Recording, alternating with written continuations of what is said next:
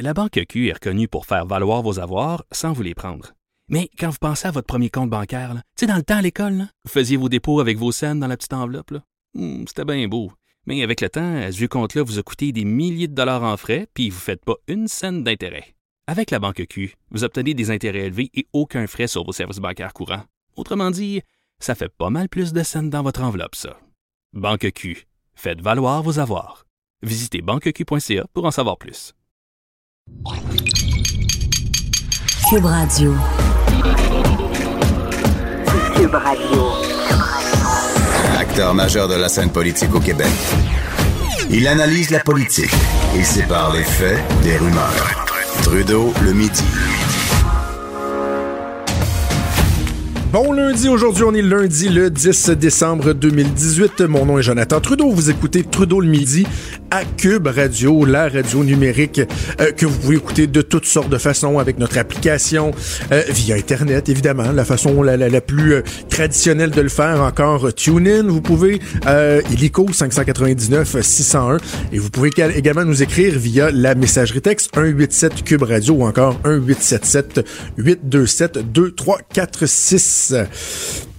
J'espère que vous avez passé un beau euh, week-end, un week-end euh, très très très frisquet, euh, pas trop reposant. Hein? Quand on arrive à la période, euh, avant la période du temps des fêtes, c'est soit le magasinage. Si vous avez des enfants comme moi, euh, votre fin de semaine a pu se résumer à faire de la voiture et à passer du temps dans des arénas encore plus frais.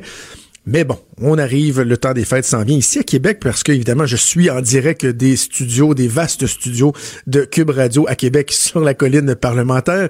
C'est assez tranquille avec l'Assemblée nationale euh, qui a terminé de siéger euh, vendredi. C'est plutôt tranquille, mais quand même les sujets euh, dans l'actualité, que ce soit actualité politique ou actualité en général, qui ne manquent pas. J'ai envie de débuter en revenant sur une nouvelle de vendredi. Euh, ça n'a pas fait beaucoup jaser parce que, bon, euh, on avait mis la table à cette rencontre-là, la rencontre des premiers ministres provinciaux et du premier ministre du Canada, Justin Trudeau, à Montréal. On en avait parlé avant, mais je trouve qu'on n'a pas beaucoup parlé du déroulement, de comment ça s'est passé. Bon, c'était un vendredi, euh, les dépêches sortent en fin de journée, ça se retrouve dans le journal du samedi, et finalement, ben petit à petit, on passe à autre chose, on, on passe au travers de notre fin de semaine, il y a d'autres nouvelles, puis on en vient oublier ce qui est, euh, ce qui nous a marqué ou qui aurait dû nous marquer vendredi. Alors, François Legault était euh, en rencontre avec ses homologues des autres provinces et territoires et euh, le premier ministre canadien. Et il y a un élément qui m'a profondément heurté euh, dans ce qui est ressorti de ces rencontres-là, c'est que, euh, donc ce qu'on comprend, c'est que les premiers ministres, entre autres de l'Ouest, ont tenté de sensibiliser leurs collègues euh, à l'importance d'aller de l'avant avec un dossier comme celui d'Énergie Est. Et déjà, on avait su, nous, dans les jours précédant la rencontre, que François Legault, lui, ne voudrait pas aller dans cette direction-là. Qu'il disait, ah, vous savez, il n'y a pas de consensus au Québec. Moi, je me disais, ben, peut-être que le premier ministre, en discutant avec ses, ses collègues, va faire preuve d'un minimum d'ouverture, en, tu sais, à tout le moins leur dire, ben, regardez, euh, le projet, là, dans sa première mouture au Québec, il y a des sondages qui démontraient que il n'était pas très, très, très apprécié. Quoique j'ai regardé l'un des derniers sondages que j'ai vu en deux mille seize, euh, c'était pratiquement cinquante cinquante. quarante-six pour cent contre, euh, cinquante-quatre pour cent pour. Donc, tu sais, le premier, ça aurait pu dire, ben regardez, si vous voulez bonifier le projet, le ramener, ben euh, vous devez être conscient qu'il y a quand même des croûtes à manger au Québec. Et on n'est pas euh, on n'est pas sur le bord de l'approuver, mais euh, oui, ok, ramenez-les le projet, puis on va en parler, puis on, on va on va on va demander à notre, notre population de faire une réflexion et on verra ce qui adviendra de cette réflexion-là. Mais non, François Legault euh, rapidement a été fermer la porte, dire qu'il n'y avait pas de place pour ça. Mais ce qui est paradoxal, c'est que François Legault tente de vendre le projet euh, euh, aux autres provinces, de faire circuler plus facilement euh, l'électricité, l'énergie euh, qui sort de notre de notre hydroélectricité. Il dit, bon, moi j'ai besoin d'avoir des lignes, faut que je puisse acheminer mon électricité. Bon, par exemple, si euh, je vends de l'électricité aux États-Unis, ben peut-être que je peux avoir besoin de la collaboration d'autres provinces. Il euh, y, y a des projets qu'on veut faire avec Terre-Neuve. On veut euh, aider l'Ontario. Donc, le Québec a besoin de cette sensibilité-là des autres provinces, qu'on soit capable de, de, de, de d'acheminer notre électricité et d'essayer de, de, de diminuer nos surplus. Parce que quand on parle des surplus, il faut toujours se le rappeler, t'sais, c'est un peu abstrait, ça. C'est quoi la notion de surplus, là? T'sais, est-ce que c'est euh, qu'on a des immenses batteries qui emmagasinent de l'énergie puis que finalement, on n'est pas capable de l'utiliser? Non. Les surplus, c'est qu'on a des barrages qui accumulent de l'eau parce que c'est l'eau qui, après ça, est, est, est turbinée, si j'ai le bon terme, là, et qui produit l'électricité. Mais comme finalement, on ne sait plus où l'envoyer, cette électricité-là, ben on, on, on déleste les barrages, on laisse couler l'eau sans faire de l'électricité avec, et donc, on perd des opportunités. Mais François Legault voudrait que les autres provinces soient sensibles à sa réalité, à lui, aux difficultés d'acheminer de l'énergie. Mais quand l'ouest du pays, qui est le poumon du Canada, qui fait en sorte que s'il y a du dynamisme économique au Canada, c'est en grande partie à cause euh, de l'Alberta. Quand eux disent, écoutez, en ce moment, on perd quatre-vingts millions, pas euh, par année, mais non, pas par mois, pas par semaine, par jour, quatre-vingts millions par jour est perdu. À cause de, du faible prix du pétrole, on a même diminué la production. On est rendu à des, des, des, des, des dizaines de milliers d'emplois qui sont perdus dans l'Ouest. Et eux disent, aidez-nous, on a besoin d'acheminer. C'est ça, c'est le nerf de la guerre pour le pétrole canadien. C'est notre incapacité à l'acheminer efficacement, à le faire sortir de nos frontières. Ça fait en sorte que on n'est pas une option pour, par exemple, les États-Unis ou pour euh, exporter à l'international notre pétrole, ce qui fait en sorte que ben on en a trop pour la demande qu'on a. Donc, c'est le bon vieux principe d'offre et demande qui fait que le prix du baril de pétrole euh, en provenance de, de l'Ouest, ben il s'est écrasé et c'est pas bon pour l'économie. Mais François Legault a quand même eu le culot d'aller dire que euh, la différence entre l'hydroélectricité et le pétrole, c'était que lui, c'était de l'énergie propre et que c'était du pétrole sale. Donc, l'argent de la péréquation est de l'argent sale, parce que c'est bien beau ce qu'on fait avec notre hydroélectricité, mais c'est pas nous autres qui acheminent euh, ailleurs dans, dans, dans, dans le Canada de la péréquation à cause de toutes les richesses et des surplus là en termes d'argent, des redevances qu'on fait euh, à Hydro-Québec. Non, non, non, non, non. C'est l'Alberta qui nous envoie notre treize milliards de péréquation. Et franchement, moi, je trouve que c'est euh, très, très, très insultant pour nos voisins de l'ouest du pays euh, de se faire dire que ce qu'ils font est sale. Tu sais, est-ce, est-ce que c'est merveilleux, les sables bitumineux? Ben non, on est conscient que ça pollue. Mais, et je veux pas encore une fois revenir avec le discours qu'il y a la transition énergétique, on en a encore besoin du pétrole pour l'instant. Oui, il faut préparer l'après, il faut s'assurer de jeter les bases pour une économie qui sera diversifiée, mais qu'en ce moment, on en a besoin et que j'aime mieux, moi, qu'on fasse euh, rouler l'économie avec notre pétrole ici plutôt que d'aller encourager, par exemple, l'Arabie Saoudite, tiens, à titre d'exemple. Mais non, le premier ministre, lui, qui s'en va les insultant en disant que c'est sale ce qu'ils font. Franchement, moi, je vais vous dire, là, pour ceux qui, qui espèrent un jour avoir un référendum, là, si vous êtes des indépendantistes, que vous rêvez encore, vous vous levez encore la nuit en pensant à René Lévesque et euh, aux, aux grandes manifestations là, de, de, de, de, de, de des souverainistes, des gens qui veulent avoir le, le, un pays, là. J'ai une suggestion pour vous. Le prochain référendum, faites-les pas au Québec. Faites-les dans le reste du Canada. Demandez-leur s'ils veulent nous garder ou s'ils veulent nous sacrer dehors. Parce que moi, si j'étais un Canadien ailleurs, là, après ça, les gens vont dire « Ah oui, regardez, là, ça n'a pas assez réagi pour les francophones en Ontario. » Puis ça se peut-tu qu'ils ils en ont juste soupé de nous autres? Ça se peut-tu qu'ailleurs dans le pays, ils regardent et disent « C'est parce que la province qui mange plus de cinquante pour cent de la péréquation, là, c'est, c'est pas mal le Québec. » C'est quoi, je pense, c'est treize milliards qu'on a sur euh, pas loin de vingt milliards en toute péréquation dans le pays, imaginez, là. C'est nous autres qui vient sucer cet argent-là, et quand euh, nos voisins dans l'Ouest demandent un petit coup de pouce, notre propre premier ministre en va dire « Arc! C'est tellement dégueulasse ce que vous faites qu'on n'en veut pas, nous autres. » Mais inquiétez-vous pas, pendant ce temps-là, on va continuer avec les B S du Canada puis aller euh, têter notre aide sociale de péréquation. Ça, par exemple, il euh, n'y a pas de problème, on va continuer à le faire. Franchement, je trouve que c'est... Euh, C'est pas mal euh, déplorable, euh, l'attitude de, de, de, de François Legault. Euh, je veux vous parler de Québec solidaire, mais vous savez quoi? Je pense que je vais le faire dans le, le prochain bloc. Ouais, parce que sinon, je vais manquer euh, manquer de temps. Parlons peut-être de, de Claire Samson, euh, la députée de la C A Q. Euh, un article un peu malaisant ce matin euh, dans le journal, alors que euh, on apprend que, bon, ma, Mme Samson, ben, on savait déjà Mme Samson qui... Euh, qui est, qui est, qui est gravement malade. Je pense qu'on peut le dire ainsi, là. Euh, selon ses dires, elle a perdu pas loin de quarante livres. Euh, c'est des problèmes d'épilepsie qui, euh, qui se sont aggravés au cours des derniers mois, qui font en sorte qu'elle elle a de la misère à travailler. Elle dit qu'elle est venue faire une journée à l'Assemblée nationale euh, la semaine dernière, puis elle s'est rendue compte que c'était pas une bonne idée. Elle avait même un, un chien pour, pour, pour l'accompagner. Euh, et là, elle n'a plus ce chien-là qui est malheureusement décédé. Donc, ça va, ça va pas bien pour Mme Samson. Mais quand même, on peut se donner le droit d'analyser le discours de Mme Samson, qui n'a toujours pas digéré le fait que François Legault ne l'ait pas nommé au Conseil des ministres lors de la formation du, de, de son gouvernement le dix-huit octobre dernier. On se souvient que Mme Samson euh, était partie en plein milieu de la cérémonie d'assermentation au Salon Rouge et... Euh, avait vraiment pas caché sa déception, voire sa frustration au sein des médias, auprès des médias, de dire bah, François Legault, moi je m'attendais à ce qu'il me nomme ministre.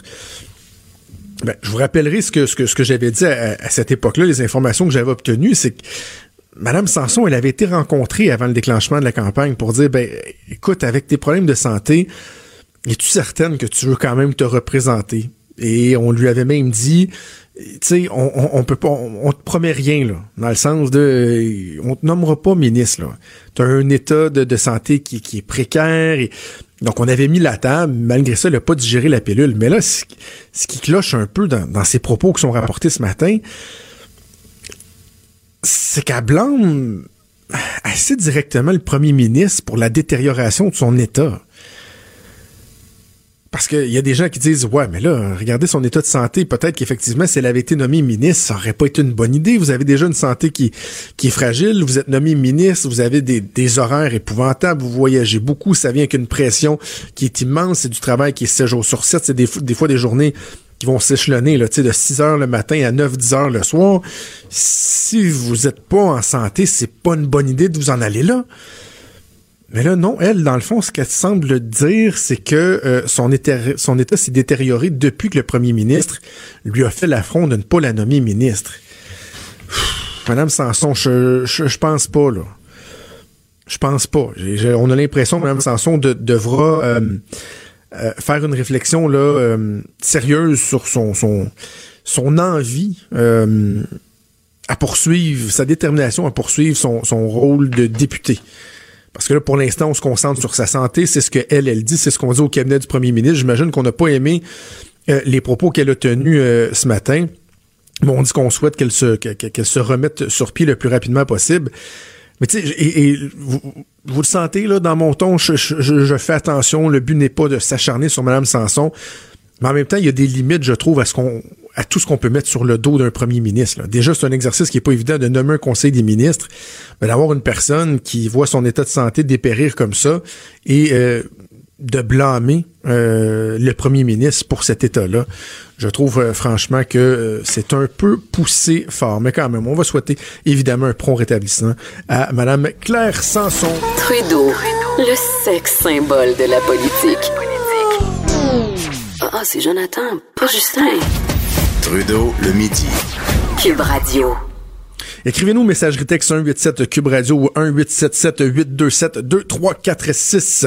On a beaucoup parlé de Québec solidaire euh, au cours des dernières semaines, pas nécessairement pour les bonnes raisons, mais là, ils avaient l'occasion de faire parler d'eux pour des questions de fond, pour des dossiers, des enjeux qui leur tiennent à cœur, parce que c'était leur conseil euh, national au cours de la fin de semaine. Bon, ils revenaient sur les résultats de la campagne électorale, mais également avec des, des, des débats, euh, des alignements, euh, des alignements à, à prendre et tout. Et euh, peut-être juste un, un, une mini parenthèse sur euh, mini mini, je vous le promets, ça sera pas long, sur le code vestimentaire. Catherine Dorion en fin de semaine a partagé une caricature qui était, je pense, dans le Devoir ou dans la presse, où essentiellement on, on la voit elle debout avec un, un document appelé bilan de session. Et là, euh, on voit tous les caméramans, les photographes qui sont à genoux à terre et qui font uniquement prendre des images de ses souliers. Et elle répond « rien à ajouter ». Comme si c'était euh, euh, éloquent comme démonstration. Hein, qu'elle voulait parler de son bilan de fin de session, par exemple, de ses idées, mais qu'on avait attiré l'attention sur ses souliers.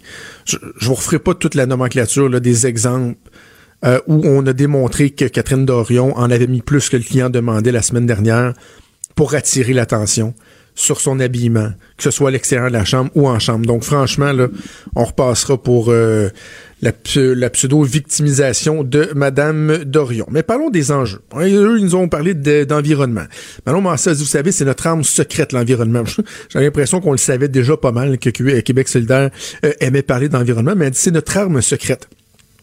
Et à les écouter d'ici euh, d'ici le prochain mandat, ils vont être au pouvoir en raison de la question de l'environnement. Mais il faudrait peut-être se rappeler que dans les faits, l'environnement, on n'en a pas parlé tant que ça pendant la dernière campagne électorale. Oui, Québec solidaire en a parlé beaucoup.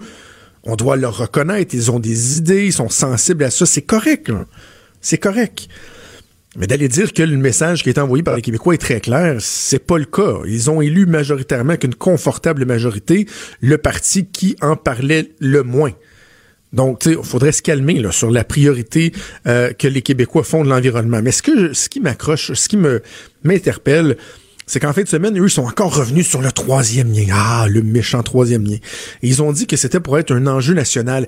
Ils ont même reconnu que ça avait valeur de symbole, le troisième lien. Donc, le symbole de ce qu'il ne faut pas faire, selon eux. Ils vont beaucoup mettre ça euh, de l'avant. Mais comme je disais ce matin à Mario Dumont, L C N... Je, je, je, ça, peut-être, ça va choquer certaines personnes, mais c'est, c'est toujours bien juste un pont. Là. C'est rien qu'un tunnel. On parle pas d'un tunnel, là, le tunnel qui va traverser la Manche ou le, le pont de la Confédération. C'est, c'est un tunnel de, de mémoire, je pense que c'est deux virgule cinq kilomètres, là, selon où vous le pognez. Là, par quel bout vous le pognez jusqu'à quel bout. C'est, c'est un tunnel, c'est juste ça. Pour qu'il y ait des voitures qui soient moins pognées dans le trafic, pour favoriser euh, l'essor euh, économique, pour qu'on ait euh, euh, une voie de contournement. C'est juste ça. C'est pas euh, une cimenterie mécaniste numéro deux, là. Tu sais, comme celle qui avait été approuvée par le Parti québécois et par les libéraux. C'est pas une centrale nucléaire. C'est pas un, pan, un pipeline, là. Tu sais, un dangereux pipeline.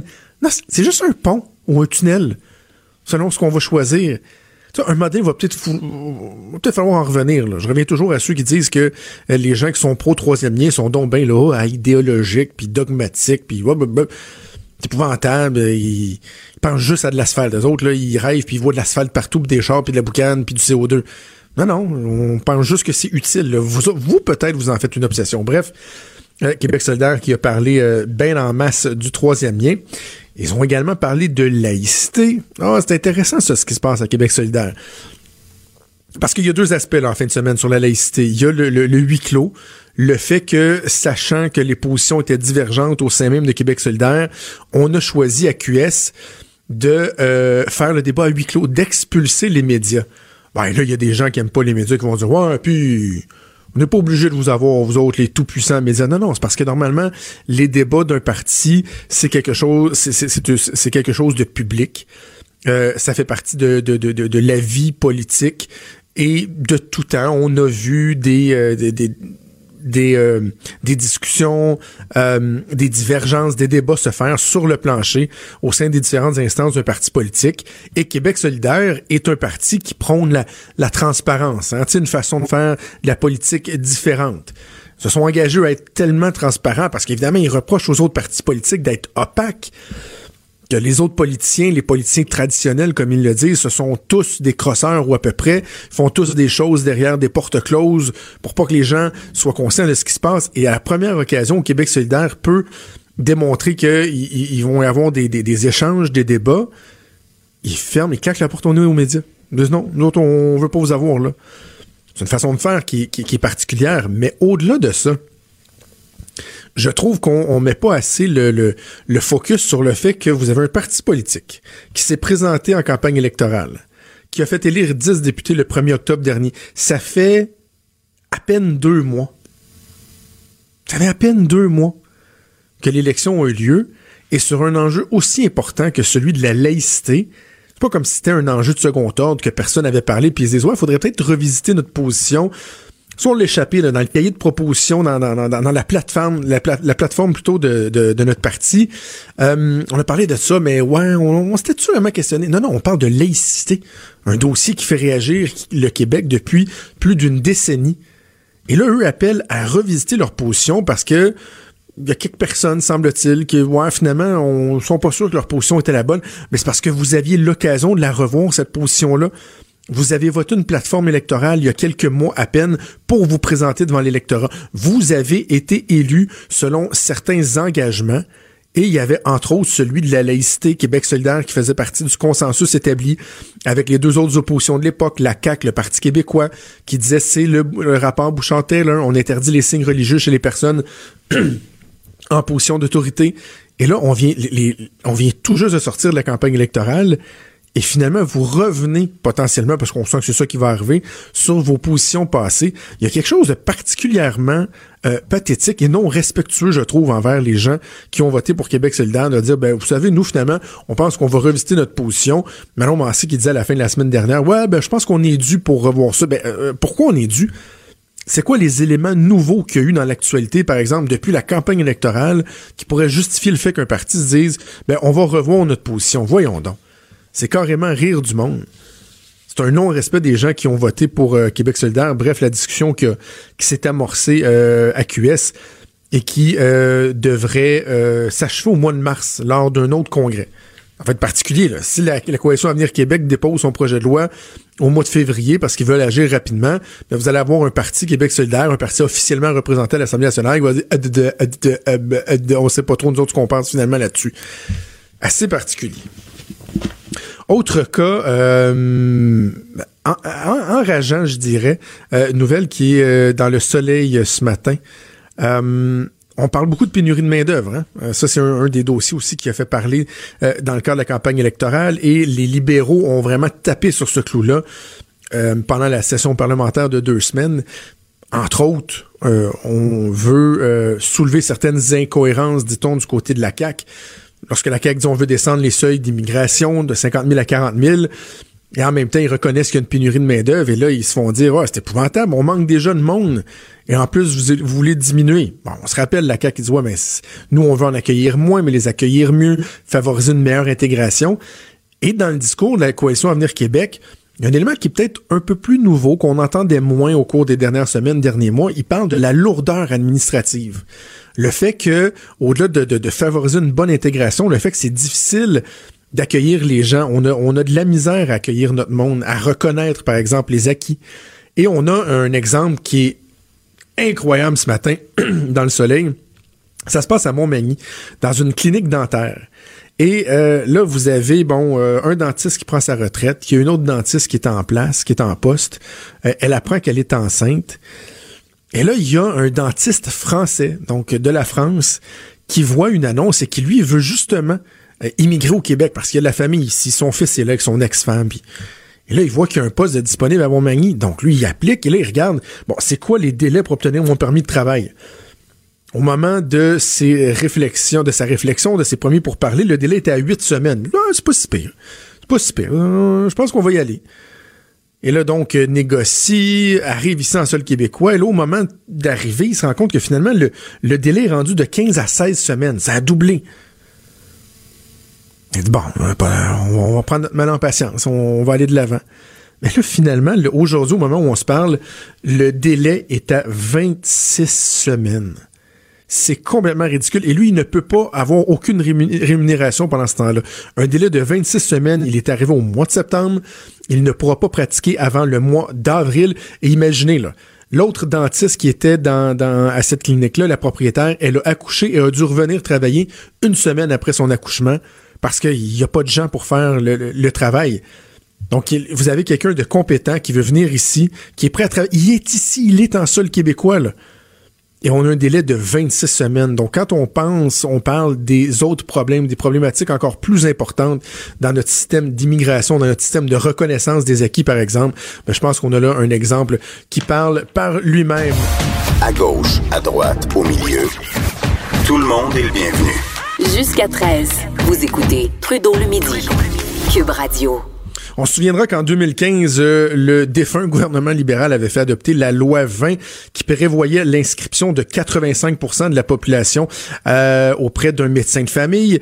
Et là, ce qu'on apprend ce matin, c'est que dans la dernière année, on a pratiquement plafonné une augmentation de un virgule cinq pour cent seulement et on est loin encore de l'objectif qui avait été fixé par le précédent gouvernement. On est à quatre-vingts virgule cinq pour cent des Québécois qui sont inscrits auprès d'un médecin de famille. On va tenter de comprendre pourquoi avec le docteur Louis Godin, qui est président directeur général de de la Fédération des médecins omnipraticiens du Québec. Bon midi, Dr Godin.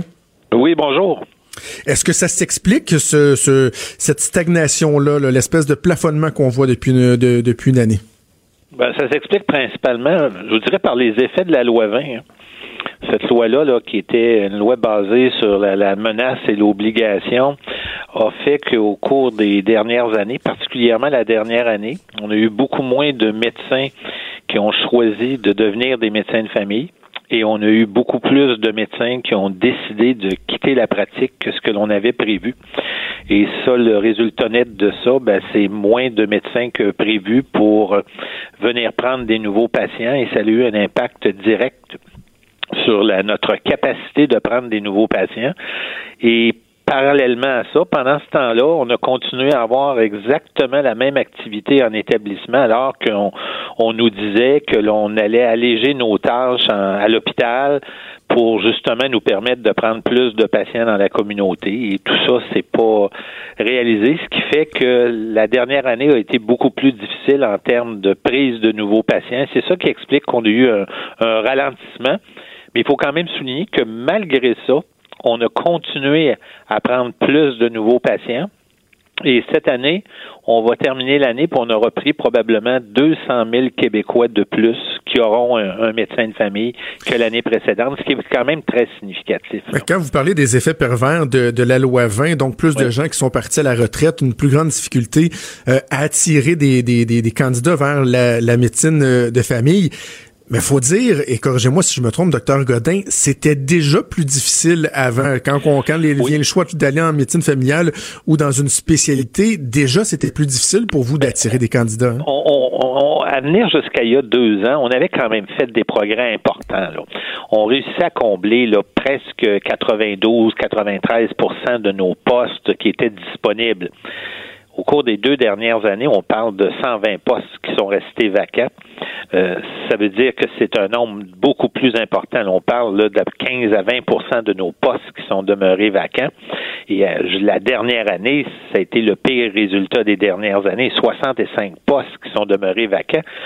Ça, soixante-cinq postes vacants, là, ça veut dire six cent mille à neuf cent mille Québécois, ça veut dire qu'il aurait pu avoir un médecin de famille. Il y a soixante mille à quatre-vingt-dix mille Québécois, excusez, qui auraient pu avoir un médecin de famille. C'est, c'est très, très important, là. Ces effets-là, faut pas les, les, les sous-estimer. Et rajoutons à ça les médecins qui nous ont clairement dit, moi, dans le climat dans lequel on doit travailler, avec ce climat de menace continuelle, je pensais prendre ma retraite, je vais tout simplement quitter plus rapidement. Qu'est-ce que vous répondez? Parce que je, je sais qu'il y a des gens qui nous écoutent et qui vont dire bah, on cherche des faux fuyants dans le fond. Les médecins, ils sont paresseux. Ils veulent juste s'asseoir sur leur gros chèque. C'est ça le discours qu'on entend non, beaucoup ouais, au Québec. Hein, parce qu'il y a, eu, mais... il y a eu une dévalorisation du, ouais. du, du, du travail des médecins. Et ça, c'est difficile à contrer bon, ce discours-là. Vous savez, qu'est-ce qui est malheureux là-dedans? C'est que si on se reporte au début de la loi vingt, le ministre du Temps se plaisait à dire que les médecins de famille étaient paresseux, qu'ils travaillaient pas beaucoup. C'était des gens qui travaillaient tous à temps partiel. La réalité, là, c'est que c'est pas ça. La réalité, c'est que les médecins de famille travaillent autant, sinon plus, que partout ailleurs au Canada. Euh, nous, on est en train de faire une revision là, euh, presque au cas par cas de l'ensemble de nos médecins et on s'aperçoit que finalement, la majorité de nos médecins travaillent à temps plein, sinon un peu plus qu'à temps plein. Et ça, c'est la très grande majorité de nos médecins.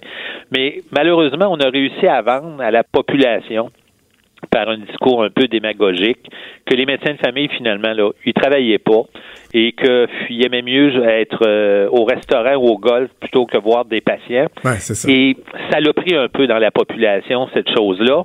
Mais là, il faut se rendre compte que c'était carrément une réalité qui était déformée. Euh, les médecins de famille travaillent beaucoup déjà. Malgré ça, ils ont réussi au cours des dernières années à augmenter le taux d'inscription là, de près d'une douzaine de pourcents, ce qui est énorme. Là, on parle de plus d'un million de Québécois de plus qui ont un médecin de famille aujourd'hui qui a trois ans. Puis ça, c'est grâce à l'effort que les médecins de famille ont fait. Parce que on savait qu'il y avait un problème d'accès, on savait qu'on devait s'attaquer à ça, et les médecins de famille se sont retroussés les manches. Mais là, on arrive après deux ans de ce régime-là, Euh, excusez-moi l'expression, là, mais on a beau fouetter le cheval, là, le cheval, là, il peut pas tirer plus fort qu'il tire là. Et on s'est retrouvé cette année avec un, un ralentissement. Et là, le défi que l'on a, c'est qu'il faut rendre à nouveau la médecine familiale attractive. Mmh. Il faut réattirer de nouveaux joueurs à devenir des médecins de famille. Et ça, on a des, un défi pour quelques années devant nous, là, vous savez. Mais on, et on dit que c'est le, c'est le nerf de la guerre, hein, d'améliorer la première ligne. C'est ce qui va faire qu'éventuellement on va pouvoir améliorer le fonctionnement aux urgences. Si les gens peuvent avoir accès plus facilement à un médecin de famille, on va être capable de désengorger nos, nos, nos urgences. C'est essentiel. Vous avez tout à fait raison. Elle a bien fondé d'avoir une première ligne qui est bien forte, qui est forte, qui est bien équipée, qui est capable là, de donner les ser- des services accessibles. C'est le nerf de la guerre dans un système de santé. Là, tout le monde reconnaît ça à l'intérieur de ça. Ouais. Malheureusement, l'effet que l'on a eu au cours des dernières années, plutôt que d'avoir une approche où on nous demandait, comme on le fait actuellement, comment vous pensez vous êtes capable d'améliorer les choses? On nous disait, ben voilà comment vous allez faire. Et malheureusement, la recette, elle était pas bonne. Et on a maintenant les effets de ça. Heureusement, on a actuellement un, un changement de ton, un changement d'approche. Les médecins de famille du Québec demeurent tout aussi motivés à donner de l'accès à leurs patients. Mais là, il faut le faire en continuant à donner tous les autres services que l'on donne ailleurs qu'à la première ligne. Parce que ça, c'est un des, des, des éléments clés là, de la situation au Québec.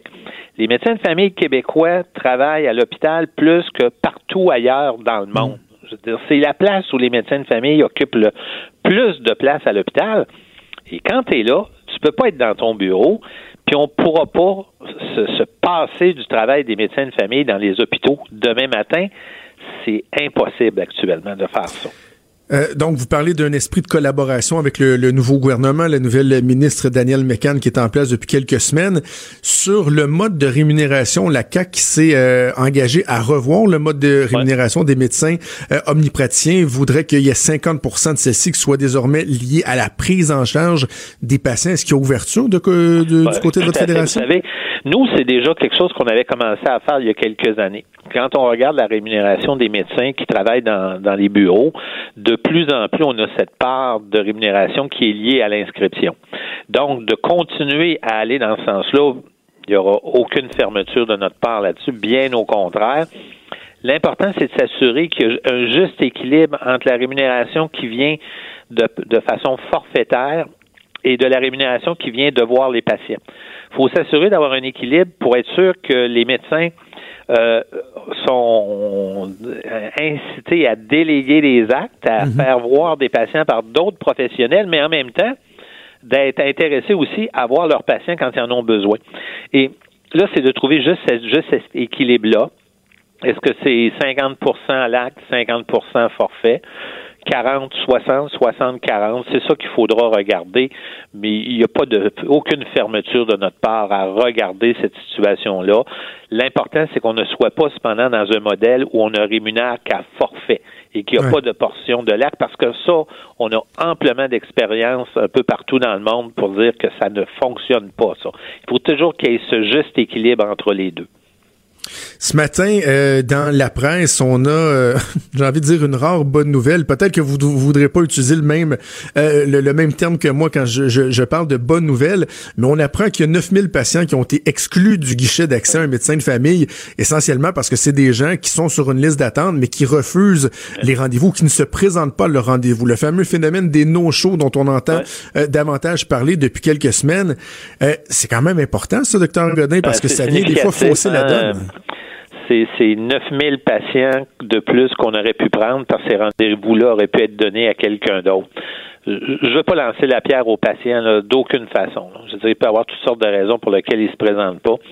Mais il y a là un phénomène là qui est présent, euh, que ce soit pour un premier rendez-vous ou même une visite de suivi. On sait qu'il y a des gens qui ont un rendez-vous qui ne se présentent pas. Je pense que c'est important que les gens so- soient conscients de l'importance d'aviser leur médecin quand ils ne peuvent pas aller se présenter à leur rendez-vous. Euh, il, malheureusement, il occupe une place que, que le médecin aurait pu donner à un autre patient.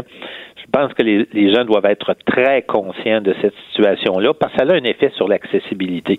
Mais comment est-ce, comment est-ce qu'on peut les conscientiser, Docteur Godin? Est-ce que c'est ben, de moi, une meilleure sensibilisation, soit aux effets, aux coûts? Hein? Tu sais, on va chez le, chez le médecin, on a l'impression qu'on ne sait pas combien ça coûte, puis bon, on paye ça avec nos impôts, puis on y a droit, c'est un, c'est un acquis. Des fois, moi, je me dis, si les gens étaient conscients du coût, par exemple, d'annulation euh, d'une visite, peut-être que déjà, il y aurait là une meilleure façon de faire. Puis je ne veux pas, je veux pas suggérer qu'il y ait des, des pénalités financières, mais quand même, il faut que les gens comprennent non. qu'il y a des conséquences à ça. Je pense qu'il faut les sensibiliser, là, des, des interventions comme vous faites aujourd'hui, c'est une façon de les sensibiliser. Les gens qui vous écoutent peuvent euh, prendre conscience de cette situation-là. Nous, de notre côté, on sait qu'on dit à nos médecins, ben, faites des rappels, assurez-vous, votre secrétariat euh, avise les patients qu'ils ont un rendez-vous ben demain, oui. de bien se présenter. Mais on a du travail à faire de ce côté-là. Vous savez, souvent, on a l'impression, bah, c'est sans conséquence, je me présente pas, il y en aura un autre qui se présentera. Sauf que c'est pas ça la réalité. Le médecin vous garde une place et à la dernière minute, lorsqu'il s'aperçoit que votre rendez-vous est à neuf heures et il est neuf heures quinze, vous n'êtes pas là, ben, il y a, il y a, son temps a été gaspillé, là. Et là, je parle même pas, aucun aspect sur la rémunération, là. Nous, notre préoccupation, elle est surtout sur l'accès. On a déjà beaucoup de pression, hein, pour être accessible, pour satisfaire à la demande. On peut pas se permettre d'avoir des, des, des, des rendez-vous qui sont donnés et finalement, il y a personne qui se présente. Il faut que les gens soient conscients que le rendez-vous au, auquel ils ne vont pas, ben, la prochaine fois, c'est peut-être un rendez-vous qu'ils n'auront pas, mais qu'ils auraient pu avoir parce que la personne ne s'est pas présentée.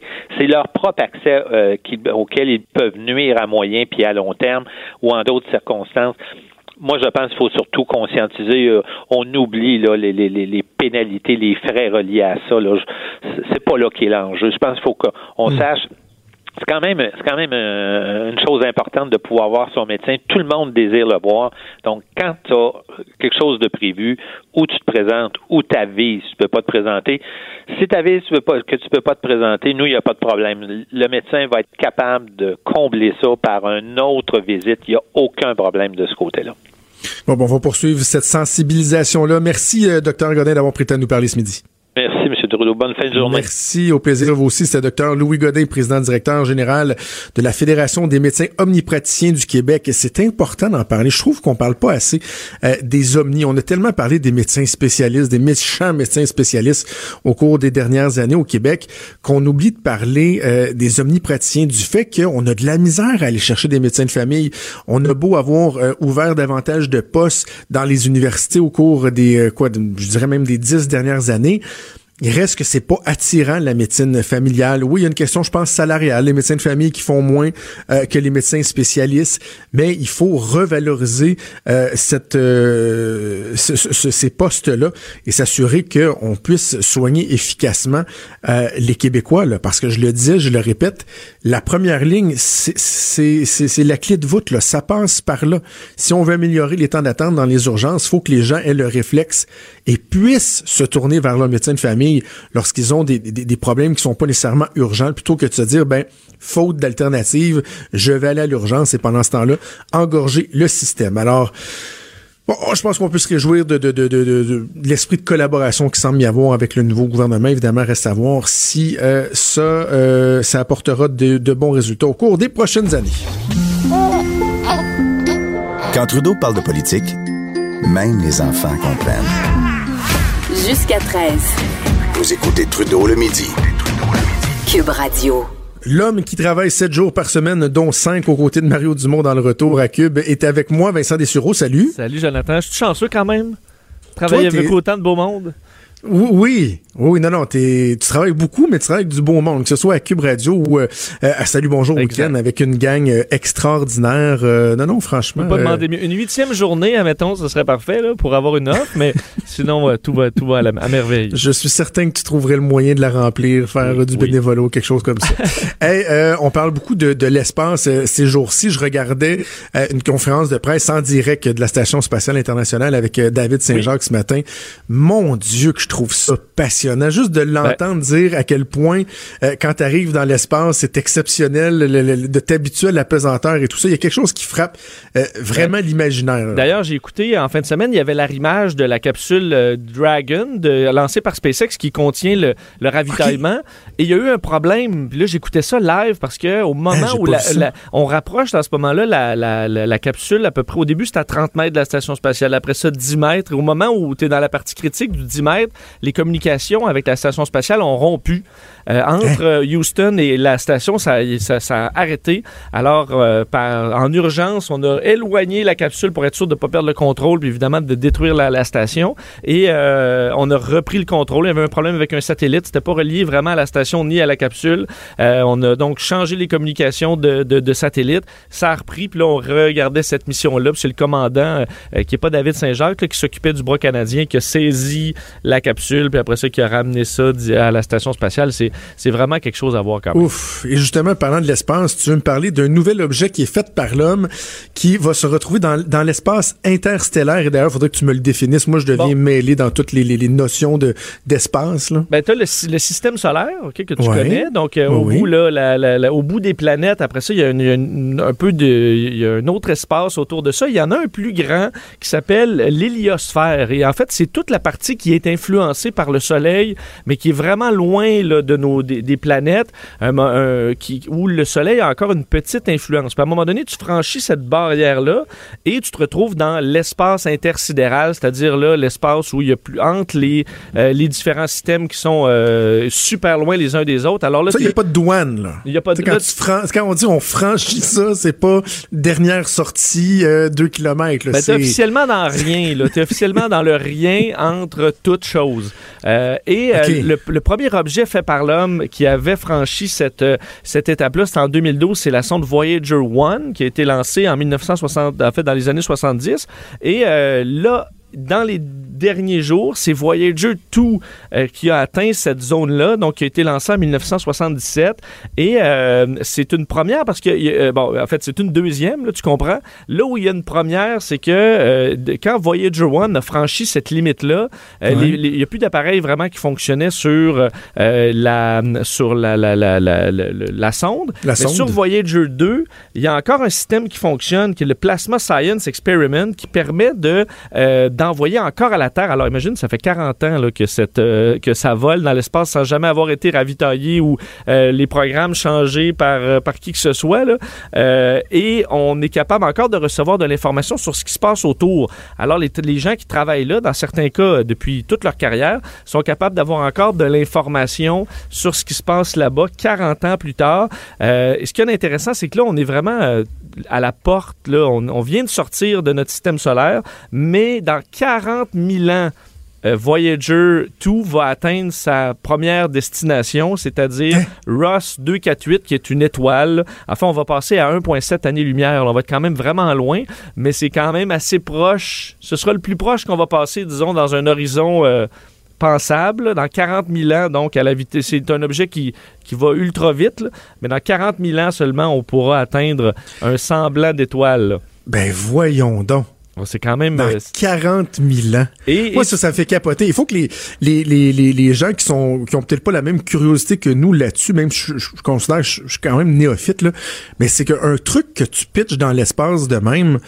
a pas besoin de carburant pour avancer parce qu'étant donné qu'il n'y a pas de friction d'air, exact. Si tu lances quelque chose à mille kilomètres heure, il va rester toujours à mille kilomètres heure parce qu'il n'y a rien qui va le remplir, qui va, qui va le ralentir. Donc, à moins qu'il frappe quelque chose, euh, que sa, sa, sa trajectoire ben. soit changée par un élément extérieur, il va juste toujours continuer à la même vitesse. Il va continuer son chemin. Et c'est un peu, c'est pour nous, l'humanité, c'est une bouteille à la mer, là, les sondes Voyager, parce que tu te souviens qu'ils ont chacun un, le Golden Record, là, un disque d'or qui contient euh, euh, bon, des, des, des explications sur ce qu'est l'homme. Ouais. Euh, on a des chansons euh, de, de, de, de grands artistes là-dessus, parce qu'il y a une petite aiguille là, qui permet de faire jouer le disque. Là. Alors, si des extraterrestres c'est, c'est quoi, tombent là-dessus. Euh, oui, il y en a plusieurs qu'on, qu'on connaît. Ben, tu sais, autant du Stravinsky que du... Euh, euh, que du euh, de, des chansons là, de rock. Il y en a de tous les styles. Johnny B. Goode, par exemple, est là. Oh, wow. euh, il y a du Jean-Sébastien Bach. Il y a des bruits de baleines. Il y a des bruits de feuilles. Il y a des bruits de présidents qui parlent. Et pour dater, là, pour que les extraterrestres qui retrouveront cette sonde sachent euh,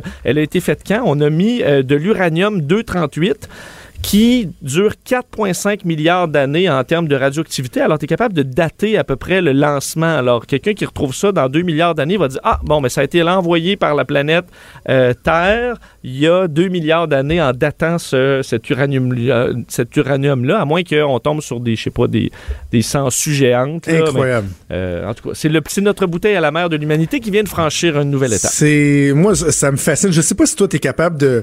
Moi, j'appelle ça « faire tilter mon cerveau ». Tu sais, quand oui. je me mets, mettons, à réfléchir euh, au fait que l'espace est, est infini. Puis là, tu, mais ton cerveau dit, ben non, mais il y a toujours comme, il y a la fin de quelque chose. Non, non, ça, non, ben, ça, j'ai... ça arrête pas ou, ben pour ça, là-dessus, ça me fascine. Je, je peux suggérer la série Cosmos, une série documentaire exceptionnelle oui. sur l'espace. Ça, en termes, le, le mot français est brain fucké, là, ça te, oui. ça te mêle en, en ben, à un moment donné, là, j'étais à une lumière rouge et j'ai trouvé la réponse sur euh, l'espace et le temps. Et après, euh, je l'avais oublié. Fait que j'ai eu, à un moment donné, j'ai eu, j'ai fait comme, je viens de comprendre. Puis après ça, je l'ai reperdu. Fait que je suis désolé. Ah, oh, non, non, c'est fascinant. Hey, parle-moi donc du magazine Time qui est en train de finaliser son travail pour euh, établir qui sera la personne de l'année, la personnalité de oui. l'année deux mille dix-huit. Là. Il y a eu un vote du public et le numéro un n'a même pas été retenu. C'est B T S, là, un groupe de, de, de pop coréenne. Alors, on l'a enlevé, mais le hein? Time a fait sa short list, donc la liste courte des, euh, des candidats possibles à Person of the Year, donc la personne de l'année, la personne qui a été la plus marquante, que ce soit dans le positif ou dans le négatif. Je te fais rapidement la liste de ceux qui sont peut-être les plus sérieux. Donald Trump, évidemment, pour les raisons qu'on connaît. Évidemment. Et dans l'actualité, il a été euh, en deux mille seize, mais ça n'exclut pas qu'il le reçoit cette année. Les familles, oh, pardon, les familles séparées euh, à la frontière avec le Mexique, tu te souviens de tout ce... ce, ce, ce, ce ben oui. supposé d'être une personne, ça peut être un groupe de personnes. Alors, ouais, les separated families. Un peu. Euh, Vladimir Poutine est là. Robert Mueller, ce que, à mon avis, ne euh, sera pas cette année. Là, si, l'année de Mueller, ce sera deux mille dix-neuf ou deux mille vingt, à lui de nous impressionner, mais certainement pas deux mille dix-huit. Là, on est encore dans les, les, les peut-être. Euh, Christine Blasey Ford aussi, on s'entend, elle a affronté euh, ouais. bon, le candidat euh, à la, à, bon, au poste de juge de la Cour suprême, mais elle n'a mm-hmm. pas vraiment réussi ce combat-là parce qu'il a quand même été nommé, alors je pense pas qu'on va l'avoir là. Ouais, c'est ça. Euh, Ryan Coogler, qui est le, le, l'acteur du film Black Panther, qui est un, le premier super-héros noir aux États-Unis. États-Unis, ça a été gros, moins chez nous évidemment, plus aux États-Unis, mais il est là. Jamal Khashoggi, euh, lui a quand même des chances, évidemment, ouais. euh, parce que ça a causé euh, toute une crise diplomatique à la grandeur du monde. Euh, Moon Jae-in, qui est le président sud-coréen, les Olympiques, euh, réchauffement des relations avec la Corée du Nord, on pourrait. Meghan Markle, là, j'y crois pas, mais c'est quand même non, dans la, s'il vous plaît. C'est quand même là-dedans. Et pour terminer, la marche, March of Our Lives, donc les, le groupe de jeunes euh, de Parkland, l'école secondaire qui a été touchée par une fusillade terrible et qui a fait le tour des États-Unis avec des marches pour motiver les jeunes à aller voter contre les, les armes à feu. Alors, c'est, c'est ce groupe de jeunes-là et, et ceux qui, ont, qui y ont participé en général. En dix secondes, tu irais avec qui, toi? Euh, ben, écoute, moi, je pense que ça, ça n'aurait pas le choix d'être Donald Trump, mais je sais, ça, que, je pense je sais que le Time f- va tout faire pour que ce soit pas lui, là. Euh... Non, c'est ça, mais qu'on l'aime ou qu'on l'aime pas, tu sais, le, le, le gars marque, marque l'imaginaire, fait parler de lui toujours. Ben, et, c'est celui qui a eu euh, le plus influence. d'influence sur les nouvelles, donc euh, écoute, tu peux non, pas vraiment passer ça. à côté de Trump. Sinon, ça va être un petit twist pour pas y donner, parce que je sais que ça flatte quand même son ego d'être Person of the Year ouais. du, du Time. Quand même dommage pour le groupe pop coréen. Hey, merci Vincent, on se reparle vendredi, puis on t'écoute Salut. à trois heures. Cube Radio.